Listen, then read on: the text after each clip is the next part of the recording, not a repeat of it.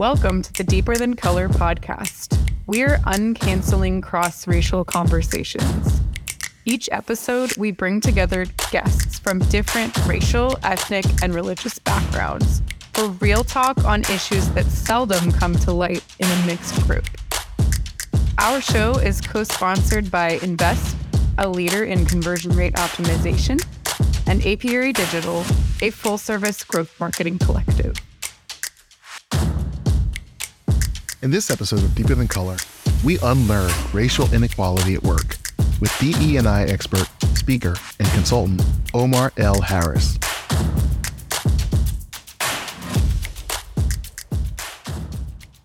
Well, maybe we can give Omar a little bit of background on kind of how we got started and what we're about, and then we can start rolling into kind of more formal introductions and whatnot. Before Deeper Than Color, there was this group called Mixed Spaces, and then before that, even there was a group of myself and a couple of entrepreneurs who were all kind of in similar parts of our journey, who we would meet kind of once a month just to talk shop and kind of what we were going through. Mm. And um, that was happening throughout 2020 and when the George Floyd murders happened and riots and things were happening we were talking in that group about how should we address this as business owners and what is our role.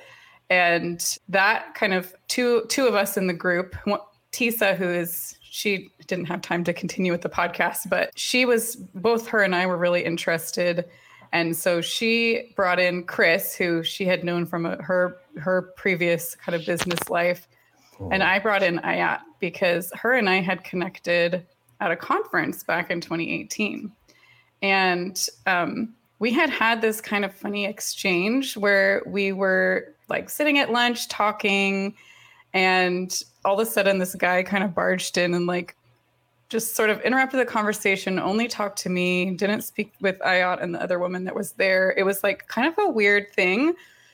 And we didn't really talk about it at the time, but a couple years later, she was writing a story about it on Twitter. I think it was on Twitter, not with you know anybody's name or anything, but just kind of like talking about her experience going in as a speaker at conferences. Mm. And um, I kind of I reached out back to her. I was like, was that me in that story? Was I like was I the white lady that he talked to? She was like, yes. Uh, like I remember that moment. And then we yeah. reconnected and so this whole thing kind of came together and all just been really passionate about just how we bring these conversations together because, you know, whether we know it or not, you know, consciously or not, we do talk about race in our own groups. We talk mm-hmm. about ethnicity or religion in our own groups, but we don't necessarily do it together. Or if we mm-hmm. do, it's in codified language. Like, you know, Chris always will kind of use the, like, oh, you know, the neighborhood is really changing kind of codified mm-hmm. language, right? But what we're really right. talking about is race. And so we're about how do we bring this into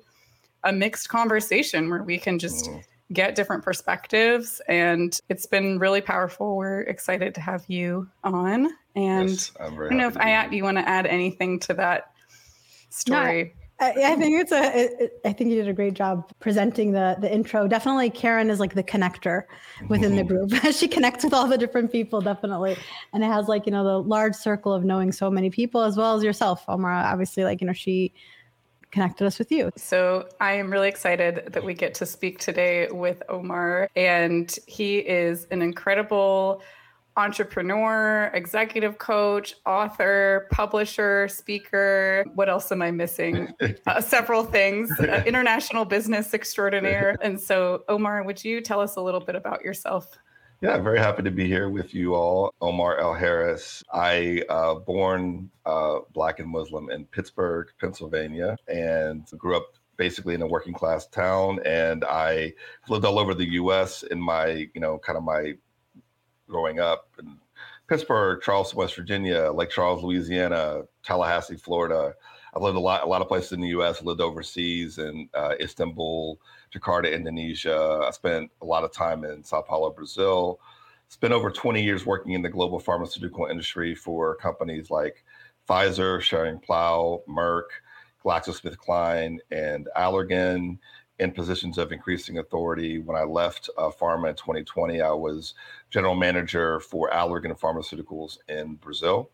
Uh, I've been doing that job for, for two years. And uh, when the company was purchased by another large pharma company called AbbVie, I was given the opportunity through severance to start my own shop and really begin to do the mission driven work that I, I feel that I'm called to do. And so I was already publishing books prior to leaving corporate, um, but I wanted to build that out. And so now basically, you know, everything that I do is connected to, you know, what I see as my my overall purpose, which is to empower people to live their best lives. And so basically that comes in the form of executive coaching, training and facilitation, motivational speaking, publishing, even screenwriting, launching technology solutions, a little bit of a little bit of all of the above where areas where I have I have uh, skill and I have passion to c- contribute. So uh, I'm living kind of my best life at this point and and being connected to wonderful people like yourselves. And I'm very excited to have this conversation with you all this afternoon. Amazing. Okay. Well, I cannot wait to dive into our topic today, which is unlearning racial inequity at work. Mm-hmm. And in recent years, we've seen many companies making declarations about being inclusive, but few have followed through. And even the ones with good intentions or who have attempted to, you know, that hasn't necessarily transformed business in a real way. And I think this is really critical now more than ever because when we look at the latest census, the data shows that we have an increasingly diverse marketplace in the US, not, and let's not even talk about, you know, globally. And this is so crucial to business success, you know, inclusion at work because that's the consumers you're trying to reach. And so in this episode we're to we're to look at that in a mixed environment and we're just so excited to have you as our guest today. I guess I'll just kind of to start us off I would love and I I'm to put you on the spot. What kinds of things do you talk about with friends who are you would consider kind of part of your same group that you might not necessarily talk about with others when you're talking about your experiences at work or in business? Uh, I mean, I think increasingly over the years, I've tried to be a lot more open about talking about just like just my experiences and making sure that people are aware of some of the struggles that I've faced, or just talking about things that even within our own company that are really important, like when it comes to diversity and comes to inclusion. So I, I feel like, you know, over the years, I've tried to really push myself to be more open, but in general, my personality is somebody that I'll tend to, um, and I think we experienced this maybe a couple of times, Karen, where I won't want to talk about certain things or like you said codified language of, of a specific you know topic that might be a little bit more uncomfortable or i already have a perceived notion of maybe what people might think i'm thinking. So Tell maybe more about that. That's a, what do you mean? You have a perceived notion of what people might think you're thinking. Because i you know i'm not uh, living in a, a bubble, I know that, you know, again, like whether just being a Muslim woman in the United States, there's perceived notions of Muslims and what Muslims think and how Muslims think. And usually there's a stereotype. And I think that within that, you just have to kind of figure out how am I going to navigate and say the right thing without them being like, oh, yeah, she falls within the stereotype that I already considered. Uh, like you're trying to almost actively work to make sure that people don't think you fall in the stereotype or something? Is that yeah, I guess, you know, or like just make sure that I state my because it, it's tricky. Because, you know, again, like sometimes you want to state your concept or your idea, and it might fall in line with, again, what people may think. I don't know. You know what I'm saying? So it's just one of those like really tricky things where you're just like, I don't know how I feel like people might think this about me. So I just want to be a little bit more careful about what I'm going to say. How does that play into? I mean, you are a successful entrepreneur who's launched not one, but two companies.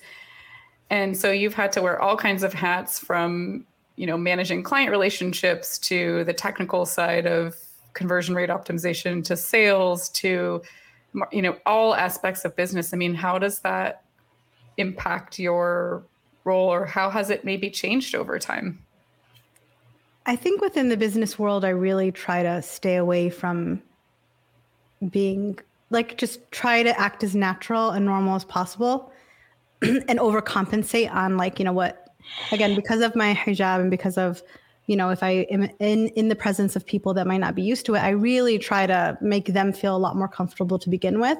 And then just go uh, with you know go along within our conversations as if you know business as usual. Like i just don't make a big emphasis on it just so that people can feel a little bit more comfortable and at ease. And then once they've established that trust in that relationship you can uh, maybe like you know further conversations. But again like you know you know how it is in business. You try to distinguish between talking about things that are race related or political or anything of that nature. Yeah absolutely. Thank you so much for sharing. Mar, what what kind of things come up for you with that question whether you know something in, inspired by ayat's mm-hmm. response or just the the prompt about you know what can you talk about with friends that it's hard to talk about a mixed yeah. company well, I just saw a post today on LinkedIn Ayat about, and you'll definitely connect with this about Muslims and Christmas and the the if you're in America or in a predominantly Christian location, and how we have to code switch around Christmas, so we don't come across as weird. Yep. And so there's a really interesting post on on that on LinkedIn that I that I like this morning. But in the Black community, I just had a very interesting experience last month. I was facilitating a workshop for a group of executive leaders at a large healthcare company, and it, it was the Black Leadership kind of consortium group, and they were going to go to a town hall, a global town hall, for the first time in mass as this group of like 50 or so Black people and and we talked about that at the dinner before, which is like how are people going to react to 50 black people sitting together in a corporate ballroom during a town hall, like something as simple as that. No one would ever think about this in any other group, but if you see 50 black people sitting together, it's a pro. It's like, oh, what are they? What are they doing? Is it a protest? What's happening? What's happening. And, and, luckily, so when they came back from the town hall and we started our session, the first thing they said was that nobody made a big deal about it. I like, that's that's what we that's inclusion, which is, you know, it's just like any other group of people sitting together as a body. And so it, it's normalized. And when it's normalized, it's what we want. We, we don't want it to be called out because it shouldn't be called out. It shouldn't be something that's weird. Right. But unfortunately, in the way things are seen today, and I remember this even when I was younger in my career, which is that if if it were I remember going off site with fellow, you know, black people to have lunch versus sitting in the cafeteria together because we didn't want to people to, you know, talk about what are we talking about. And and even if it, it wasn't even if people weren't assuming anything, we assumed that they would assume. And so therefore we already took the action to kind of like to to not allow that whatever pre-assumption to even occur. And so it's very interesting in terms of these the types of things that go through your head about even simple things like how many of us are congregating in the same space. It, amazing. It's so interesting to hear that because that's a lot of mental gymnastics and a lot of brilliance that is being used in a way that is just not that productive. And imagine all of the productivity companies could have let alone like the better for the humans and the mental health, right? But if you just look at the bottom line, having right. a truly inclusive environment, you're just getting more uh, more brain power from people. And I will say, I don't think I've ever, as a white person, thought about any of those things in the workplace. I've never had to. I just, you know, as a, I can relate to that as a woman. I definitely have done the mental gymnastics of like, okay, I need to not, you know, appear too like I, you know, I don't know. I'm just going to say the word. You know, I don't want people to think I'm a bitch, but I don't want to be a you know pushover. And you know, I mean, I can kind of understand from that standpoint. And and for me, starting my own company was such a relief when I was like, "Ooh, I don't have to do that anymore." Like that's yeah. so I could just yeah. use all my brain power to do my job. This is great, you know. Yeah. But it's I don't think that's something. I don't think white people even have an awareness that that is something that other groups are are doing. And so it's you know, I guess my kind of what where my brain is going is like what is there anything i can do in a mixed environment or you know in that situation where maybe there is someone who is the lone ranger right in their group? What can i do to maybe try to do some of that work for them so that you don't have you know so that i you're saying like i kind of go out of my way to try to make them feel comfortable. Mm-hmm. but what if they what what what if they were doing that, that for you right? What what could we, what can i do to make you feel comfortable instead? So yeah, thank you for sharing that. Um, But I think the the issue is a lot of times, you know, like it's it's also being like a minority in the group when you're like the only person mhm. in the room that looks a certain way. I mean, you know, there's not going to be a collective effort to like make that person. No. They're going to have to try. You know, that's I think just the un- you know, it's just the reality. Now, what's funny is when you look when you go overseas as an American, and that's your primary identity. So, you know, when I was overseas, it was the first time that I was considered American before my race. So they saw me as the American. He's the American. And It was like not the black. It was American first. And so then you're in, then you're in a group of people, which is like, yeah, I'm in meetings with, you know, Australians, you know, Singaporeans, and they want to know about America. So now you become the minority there because you have to talk about it. You have to represent all of your country.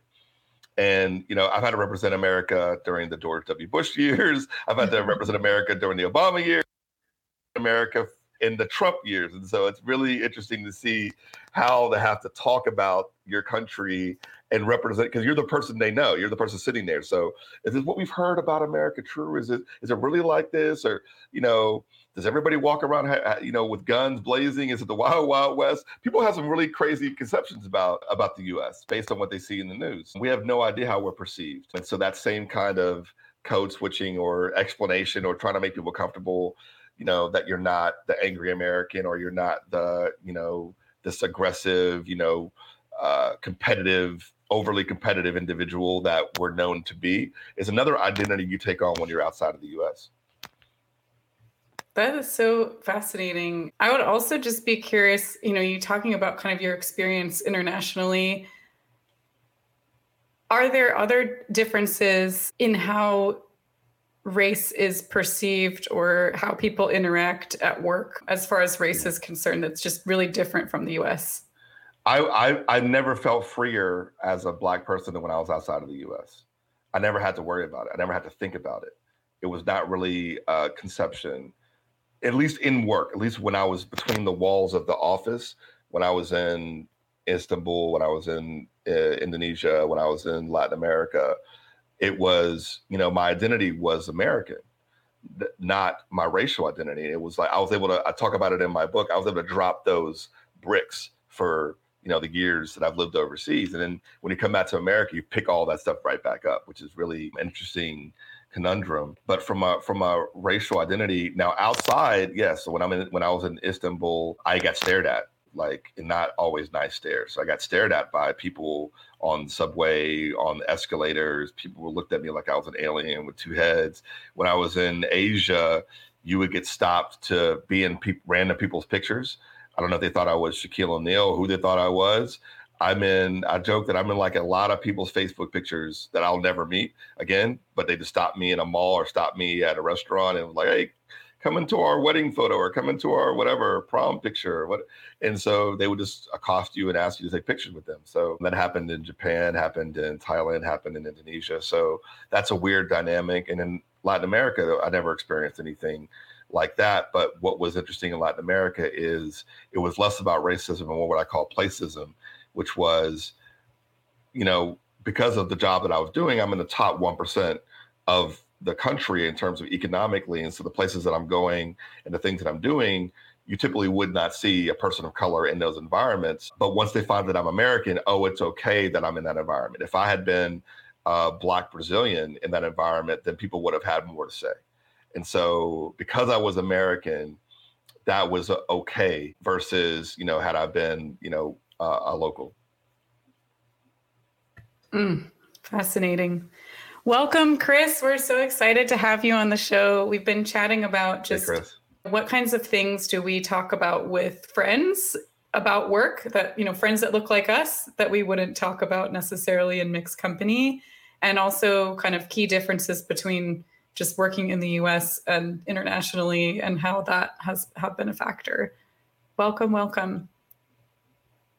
Yeah, I was just going to say it's interesting that you mentioned how in certain countries, like for example, I've definitely felt that. Well, when I go to like a lot of different places internationally, I'm only seen as like a Muslim Arab, mm. never seen as an American. mm. so yeah, you I can never, I can never take the American yeah. identity.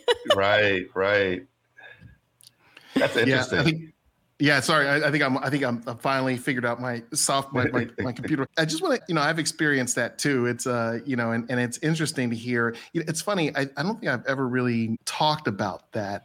You know, maybe a little bit. I've talked about sort of like the experience overseas, and, and my, my previous marriage, I was married to a, a woman who's German, so I spent a lot of time in Germany, and so I experienced a, a lot of what you, um, you know, what you talked about, Omar. I mean, there was the sort of there is the the dual sort of reality of like I think that certainly there is an oddity to being an African American and and you know certainly in Germany and in, in other parts of Western Europe where pop culture from America is really so dominant and so persistent that you know, I remember, uh, you know, years ago I had to have a surgical procedure in Germany, and so you know, the, the hospital, the, the, hospital system over there is very different than it is here, and is very equitably distributed across the the region. And so, the place where I could get my first appointment for my surgery was sort of way out in the countryside in Germany. So I get there to check into the hotel, and there was this maybe this little kid who's maybe like five or six and it was obvious that he'd never seen a black person before because he just looked at me like i was the jolly green giant like he literally looked at me you know and it wasn't it wasn't like racist it wasn't like you know going right. to some you know racially intolerant part of of, of the, you know the world and and you know he just literally hadn't seen someone who looked like me before. Mm-hmm. And then and then what was even more interesting is after we checked in, and I'm in the hospital room, and I think pretty much everybody who was on duty uh, at the moment came by and said hi. You know, like, oh hi, I'm your. so my ex-wife was like, they don't do this normally. No, is not just normal. because you're black, you've never seen a black person. so it was it was interesting, but you know, I think it was also you know, and I think a lot of people took from that who who went and had that experience that like hey there's no racism in Germany. But I think that what was interesting was it was a very different experience for black people who were not African Americans, but were immigrants from Africa right, or from, right. you know, right Caribbean islands or places like mm-hmm. that. They had a very different mm-hmm. experience. And then obviously, you know, I think it's very been very well documented some of the, the inequities that a lot of the Germans of Turkish ancestry have had there and continue to have there, and, the entire history there, which is sort of not as well told as the history of, of African Americans and different peoples of color here Mm-hmm. It's just kind of like, oh, they're here, and all these conditions that are surrounding them are just the way they are and the way they've always been, and we don't know why, and we don't even quite a question, you know.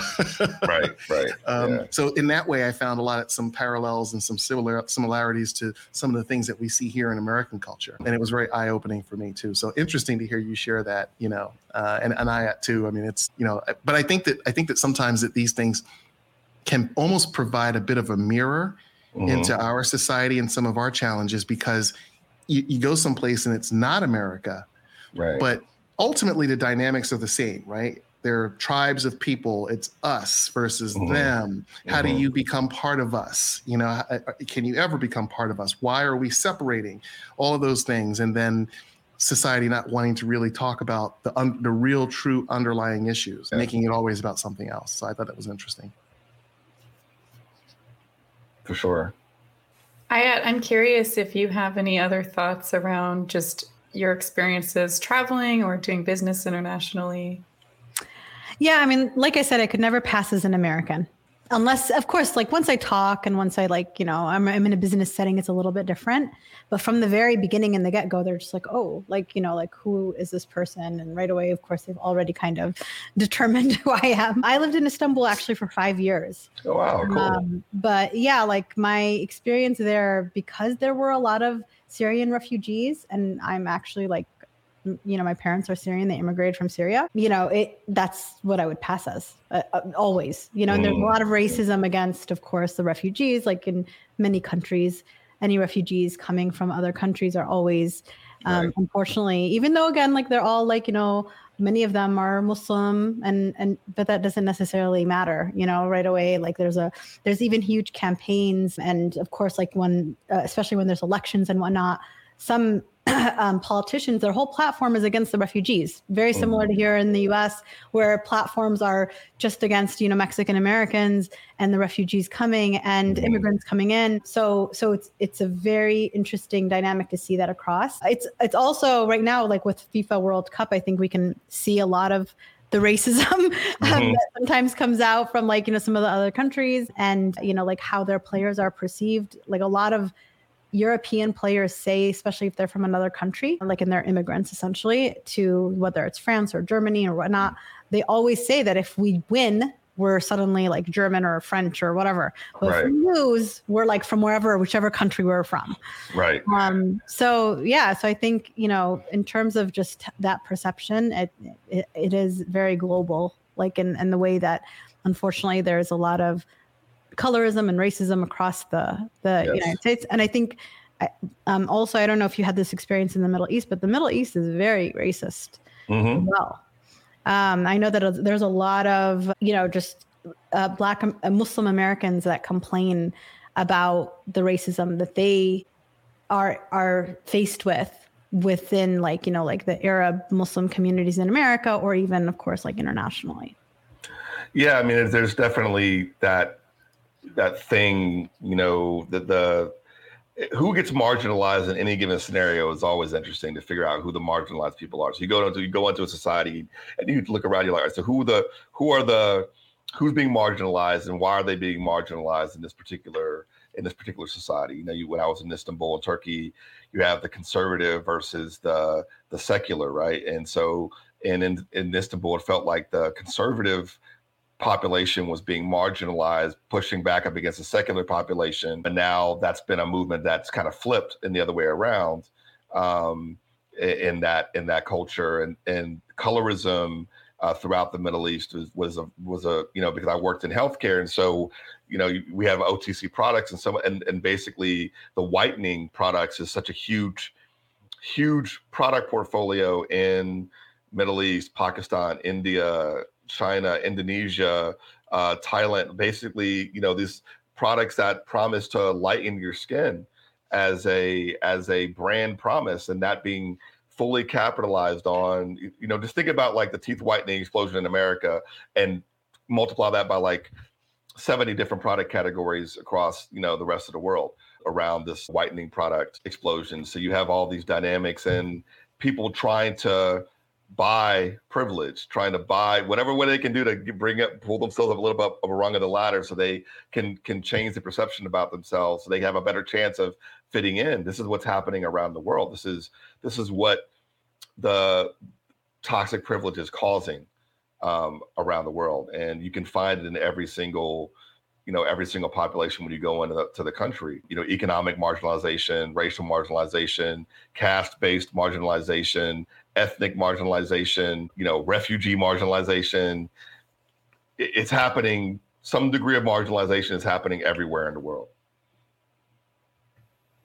I remember when I was in Southeast Asia, just I, I, think I was in Cambodia and I walked, I was going for a little walk on the river, and there was this group of these girls must have been I don't know, 12, maybe 14. And they were just sitting around in a circle putting like this whitening cream on their faces. And it just made me so sad. But uh, yeah, I, I, remember seeing that. Um, we see all this marginalization happening to different groups in different contexts. What is the role for business leaders mm-hmm. in this this issue? In my perspective, the reason why I focus so much on businesses is that at the end of the day, because the purpose of business is the production of whatever goods and services, uh, it's the one place where people can come together and drop that. You should be able to drop that other stuff at the door and come together to do this other thing. And because of that, and we've seen it happen throughout history. So, because of that, I think business leaders have the greatest opportunity to actually begin to heal some of these, some of this trauma, and progress societies in a proper direction, which is why I aim a lot of my attention at the business leadership community because it's different than religious leadership, different than political leadership, different than you know uh, because in these in the sphere of business leadership although you might be you know promoted into a position leadership is something that's earned not given. So you can have authority by your title but in order for you to be a leader, you have to earn that through trust. And, and to gain the trust of different groups of people is the is the skill set of the modern leader. You, how do I and and what one of the things I talk about is that you know we're we're living just in America. Just pick American market. We have the most diverse workforce in history right now. identities, generations, ethnicities, abilities, you know, races, all this all this diversity is happening, but the top of the house looks like it looked like 30 years ago. And so, you know, as this shift happens, the practice of leadership is going to have to rapidly evolve because we're not used to dealing with people who don't look like us when it comes to leadership. And and you know, if you, in my second book, The Servant Leaders Manifesto, I talk about kind of the leadership 1.0, 2.0, 3.0, this transition of the demographic of who's being led. And to lead people you've never led before, you have to tap into things you've never done before, which is why Jedi or DE and I is so crucial. It is the way. It is the only way you're going to be able to lead this diverse generation of of employees, which is getting more and more diverse as by the day. And so it is it is literally the answer to the problem. If you look at global employee engagement, it's 21% according to Gallup. 21%. That means 79% of people who work are dis- actually disengaged or disengaged with work. That is a that is an indictment of leadership. And so something has to give and something has to change. And so yeah, it is important for business leaders to lean into this lean leaning heavy into this space and pick up new tools and learn how to do this correctly. But unfortunately, this is being seen as the latest CSR or seen as performative or it's seen as okay we just want to get through this window and move on to the next thing. There is no moving on to the next thing. This is the next thing.